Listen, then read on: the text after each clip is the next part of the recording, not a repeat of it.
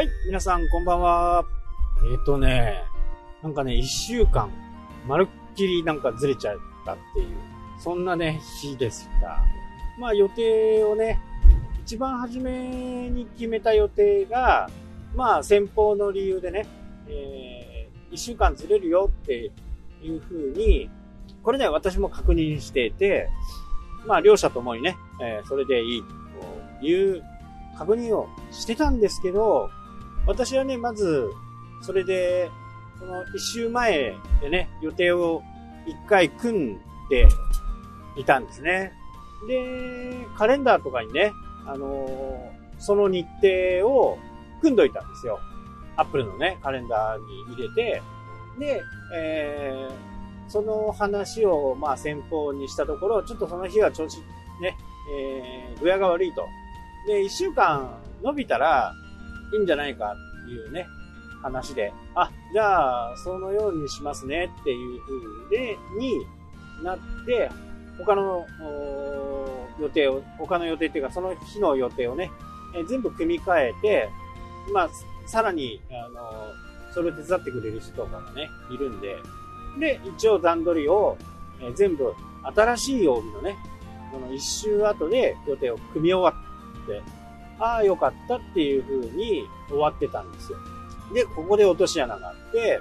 そのカレンダーの日付を1週間伸ばしてなかったんですね。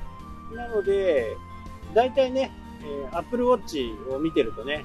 カレンダーの通知が来るようになってるんで、ま、大事なものがね、え、2日前に大体通知が来るようにしています。なので、2日前からね、ああ、そういえばもう前に組んだ予定があさってなんだなっていうふうにね、思ってたんですね。そして、前日になって、相手にね、いや、明日はちょっとこのぐらいの時間に伺いますよっていう話をしたところ、あれ？一週間先だよねっていう話なんですね。で、えー、他の予定を、他の先方をね、確認して、こう、やると、まあ、確かに一週間ずれてた。ああ、これやっちまったなっていうことでね、えー、その日に合わせて、2日前っていうことでね、えー、動いてたんで、まあ段取りとかをね、ずっとやってたんですけどね。でも、この古い予定のまんま、予定を、自分の中の予定をね、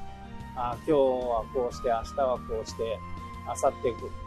日何時にこうっていう、それがね、もうね、言わん、言った通り、ずれてるわけですよね。でも、そこからね、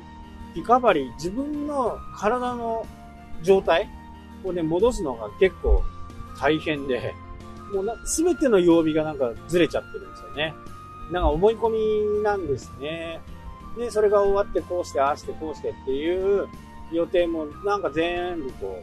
う変わってね。だからこう、IT にね、頼るのもいいんですけど、その IT をうまく活用しないと結局ダメだよねっていう話です。やっぱり自分でね、あのー、変更になったら、カレンダーまでが最後のね、予定というふうにね、えー、その時ね、結構もう事前の根回しをしていて、その日がいいだろうなっていうことを先方も初めに言ってたんでね、それで段取り組んだんところ変わったんで、ちょっとね、あのー、まあ、慌ててはないですけど、おっと、これ大丈夫かなっていう形でね、いろいろやった結果、最後のカレンダーを忘れてるっていうね。なんかね、それで2日ぐらい感覚がおかしかったですね、曜日の。まあまあ、そんなこともあるんでね、あのー、まあ、僕もね、今後はそういったことがないようにね、まあ誰にも迷惑かけてないですね。誰にも迷惑かけてないんだけど、自分に迷惑がかかったっていうね、勝手な。で、もう一個はね、うちの、こう、入居者の人がね、内装工事をしてくれっていうことでね、こっちの負担で、えー、やるっていうのをね、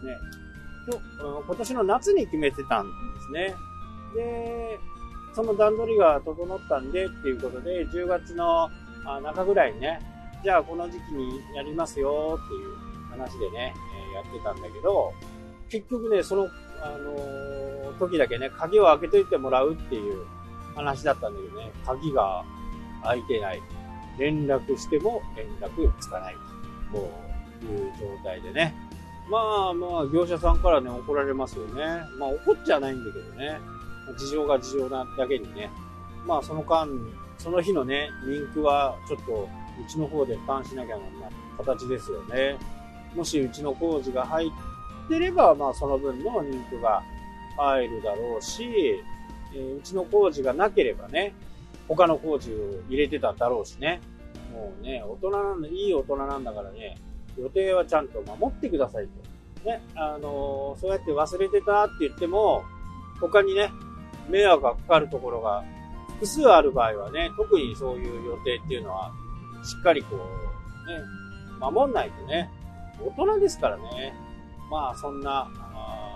ことがね、ありました。本当にね、忘れちゃうことって多分、あると思うんですよ。でもその、リカバリーをどうするか。前もね、えー、ここのとこ話してた、こう、リスクマネジメントも一つですよね。で、今回、まあ僕が反省しなきゃならないのは、まあ前日に、連絡を入れとけばよかったなと。で、その人は几帳面な人でね、あのー、それを過信してたんですね。僕が。まあ一個メッセージでもね、ポンと入れとけば、それで、えー、こういうことが起きなかったっていうことですね。なので、まあ僕にもね、やれることがあったな、というふうには思いますんでね、こういう、リスクをね、いろいろ分散していくことでリスク回避をしていくというのがね、まあビジネスマンにおいては、やっぱりね、やるべきことかなというふうには思いますね。まあいろんな人に朝からこう、電話をいろいろかけてね、本人とは一切繋がらないです。まあ、仕方してるのかもしれないしね。憶測ですけどね。まあでも、電話が出ないことにはね。まあその人の気持ちもわかるよね。今更みたいなね、ところ。仕方しとこうみたいな。なのでね、スケジュールはね、管理をしっかりしましょうと。あのー、サブスクはね、僕はもう必ずの契約時にね、え、カレンダーに打ち込みます。無駄なお金払いたくないですよね。で、もう使わなくなって、えー、もう、やめたいと思った時に、また1年間の更新とかね、1ヶ月の更新とか、そういうのってちょっとバカ臭いんでね、まあそういう風にね、してますけど、まあ今回はね、そんなことが起きたよっていう話でした。皆さんもね、スケジュールは再度確認を、